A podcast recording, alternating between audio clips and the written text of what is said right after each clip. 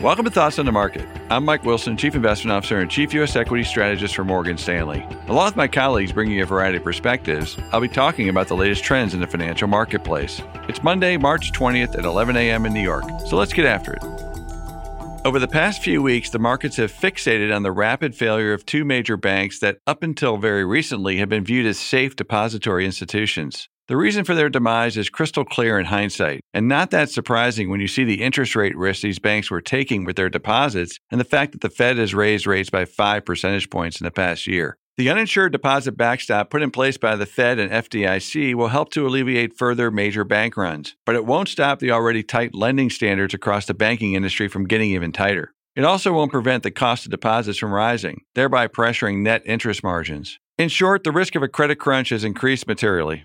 Bond markets have exhibited volatility around these developments as market participants realize the ramifications of tighter credit. The yield curve has steepened by 60 basis points in a matter of days, something seen only a few times in history, and usually the bond market's way of saying recession risk is now more elevated. An inversion of the curve typically signals a recession within 12 months, but the real risk starts when it re steepens from the trough. Meanwhile, the European Central Bank decided to raise rates by 50 basis points last week, despite Europe's own banking issues and sluggish economy. The German Bund curve seemed to disagree with that decision and steepened by 50 basis points, signaling greater recession risk, like in the U.S. If growth is likely to slow further from the incremental tightening in the U.S. banking system, and the bond market seems to be supporting that conclusion, why on earth did U.S. stocks rally last week? We think it had to do with the growing view that the Fed and FDIC bailout of depositors is a form of quantitative easing and provides a catalyst for stocks to go higher.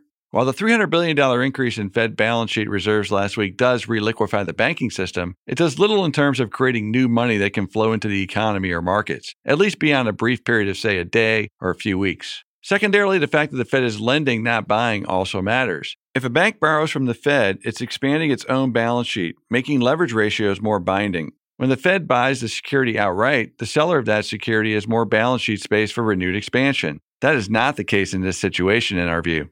As of Wednesday last week, the Fed was lending depository institutions $300 billion more than it was the prior week. Half was primary credit through the discount window, which is often viewed as temporary borrowing and unlikely to translate into new credit creation for the economy. The other half was a loan to the bridge the FDIC created for the failed banks. It's unlikely that any of these reserves will transmit to the economy as bank deposits normally do.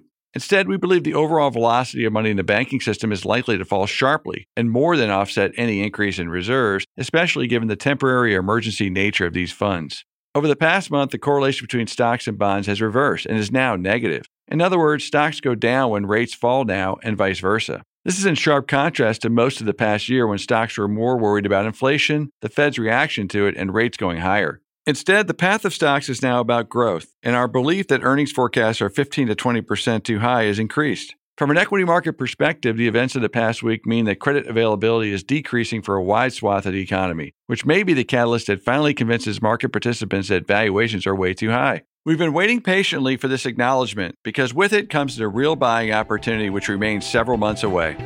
Thanks for listening. If you enjoy Thoughts on the Market, please take a moment to rate and review us on the Apple Podcast app. It helps more people to find the show.